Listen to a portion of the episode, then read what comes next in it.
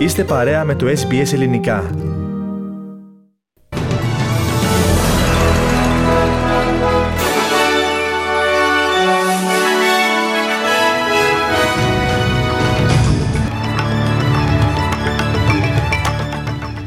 Αυτοδυναμία για την κυβέρνηση Αλμπανίζι αναμένεται να λάβει 77 έδρες.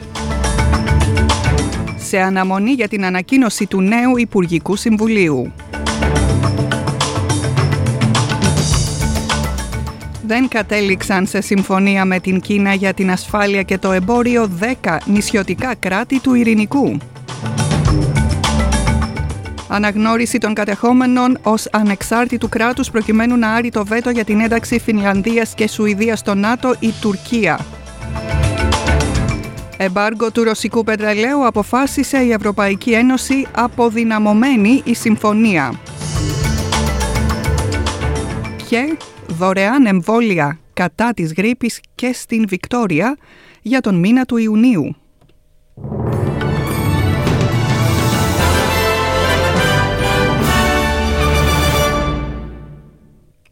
Το δελτίο μας αναλυτικά, στο μικρόφωνο η Τίνα Γερολίμου.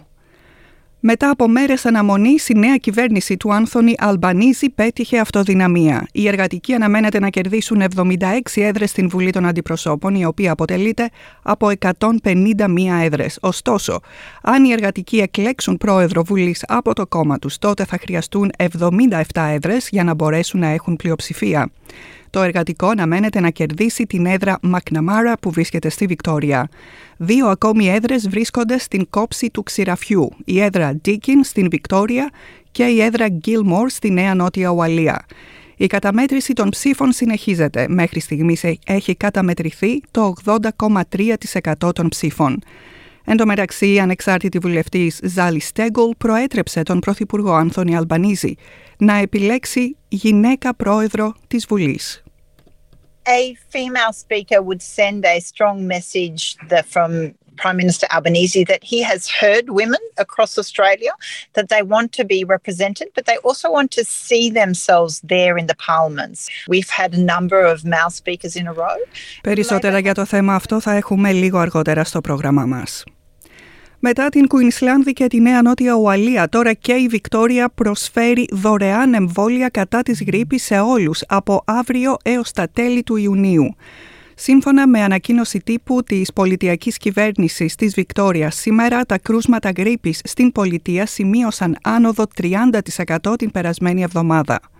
Το πακέτο θα κοστίσει $33 εκατομμύρια.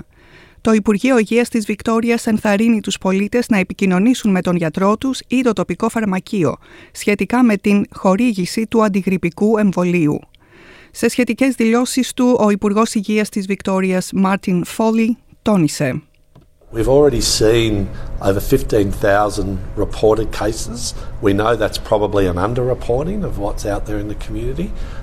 And we've also seen a significant uptick in hospitalisations, demand on EDs, particularly at the Royal Children's and other children's hospitals.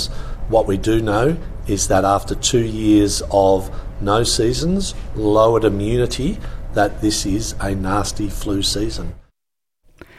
Άκαρπες έμειναν οι προσπάθειες του Υπουργού Εξωτερικών της Κίνας για την υπογραφή συμφωνίας με τις χώρες του Ειρηνικού για την ασφάλεια και το εμπόριο.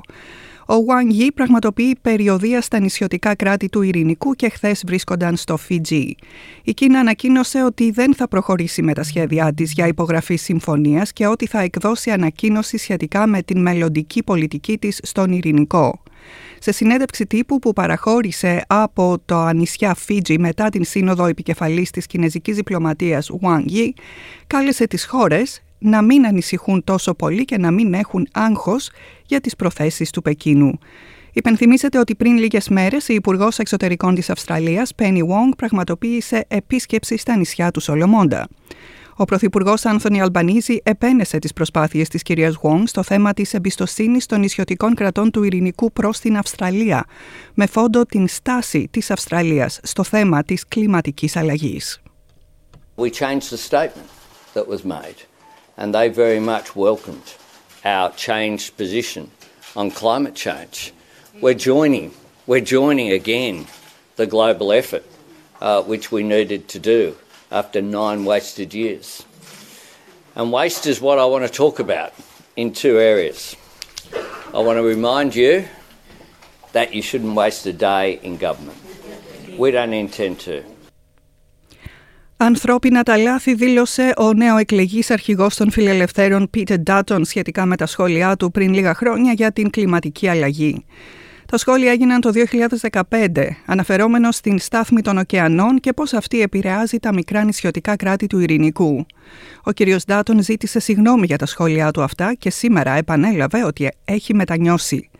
«Έκανα κάποια κακόγουστα αστεία όπως κάθε άνθρωπο στο παρελθόν και έχω ζητήσει συγγνώμη», είπε ο κύριος Ντάτον, αναφερόμενος και στο ζήτημα του μποϊκοτάζ από την μεριά του, της συγγνώμης στις κλεμμένες γενιές.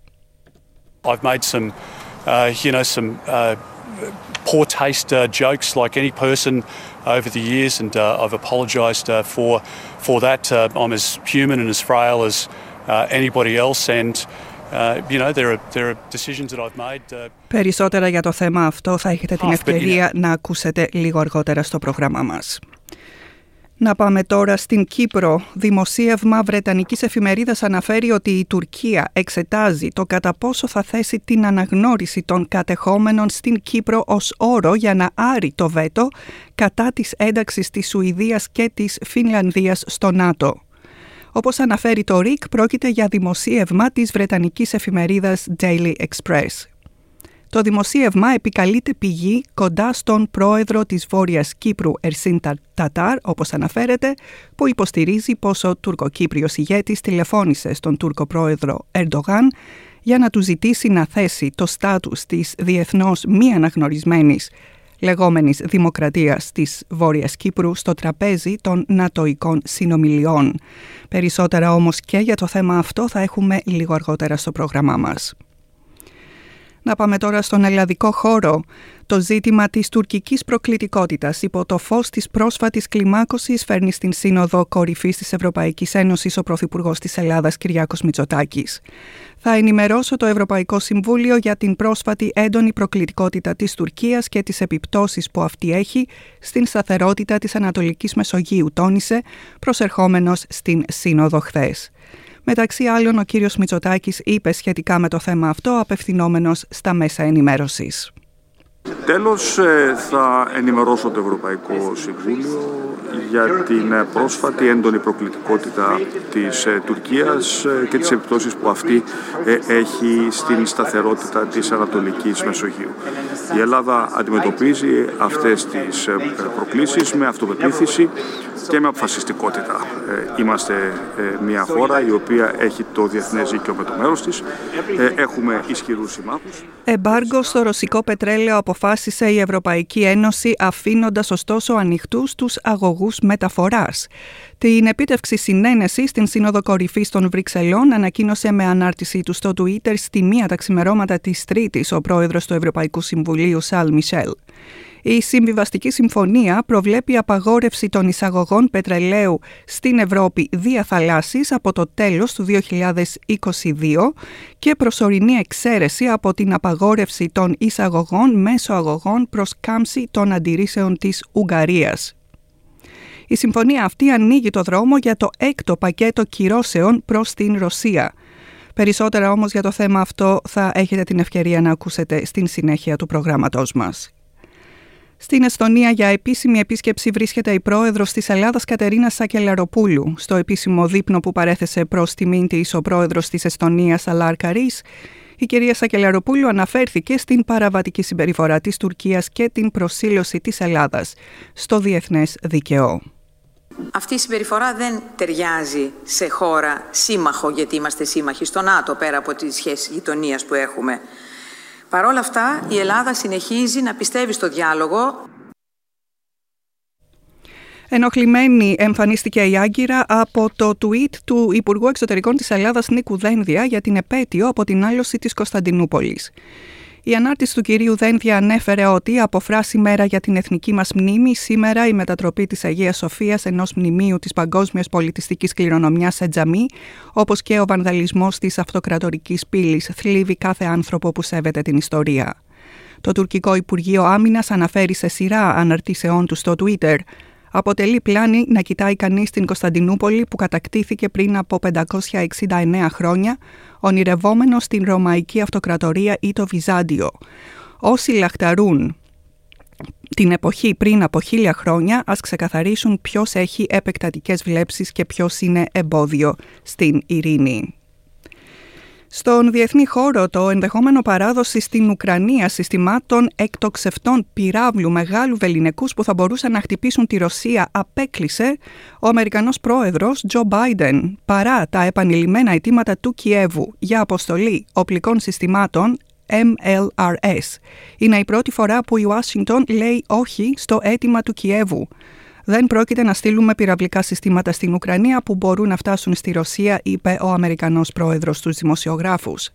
Να παραμείνουμε λίγο ακόμη στις Ηνωμένες Πολιτείες, όπου μετά την επίσκεψή τους στο Δημοτικό Σχολείο του Τέξας, που θρήνησε πάνω από 20 θύματα πρόσφατα, ο Τζο Μπάιντεν είπε ότι υπάρχουν όρια στο τι μπορεί να κάνει, καθώς εκ νέου εκκλήσεις προς το Κογκρέσο να απαγορεύσει κατηγορίες όπλων όπως αυτά που χρησιμοποιήθηκαν για την επίθεση. «Δεν μπορώ να απαγορεύσω και να βγάλω εκτός νόμου αυτά τα όπλα», είπε ο Μπάιντεν.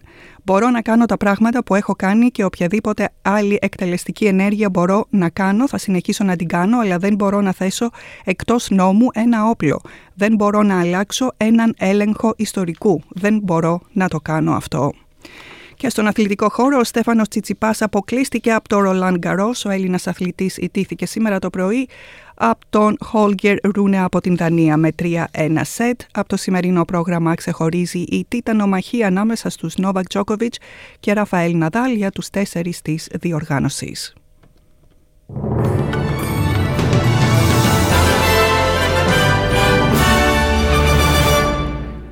Στις ισοτιμίες του συναλλάγματος, το δολάριο Αυστραλίας ισοδυναμεί με 71 cents εναντί του δολαρίου Αμερικής και 66 λεπτά εναντί του ευρώ.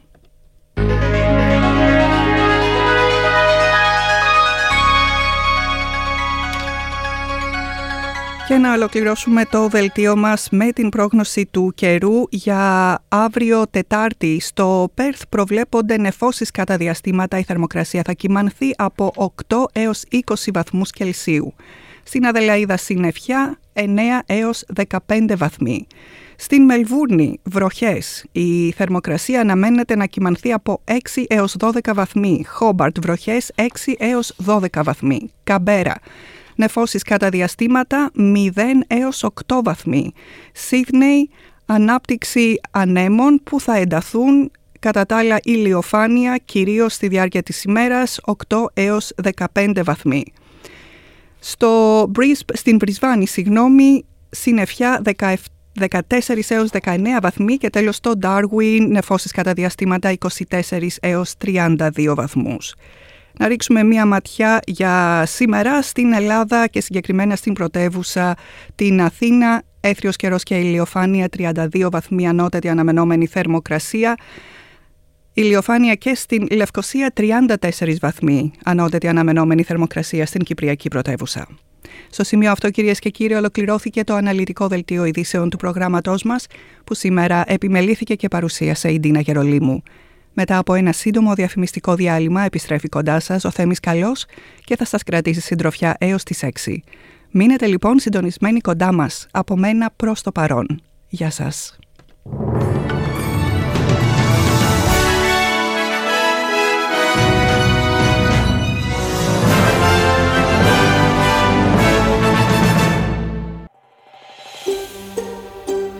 Θέλετε να ακούσετε περισσότερες ιστορίες σαν και αυτήν?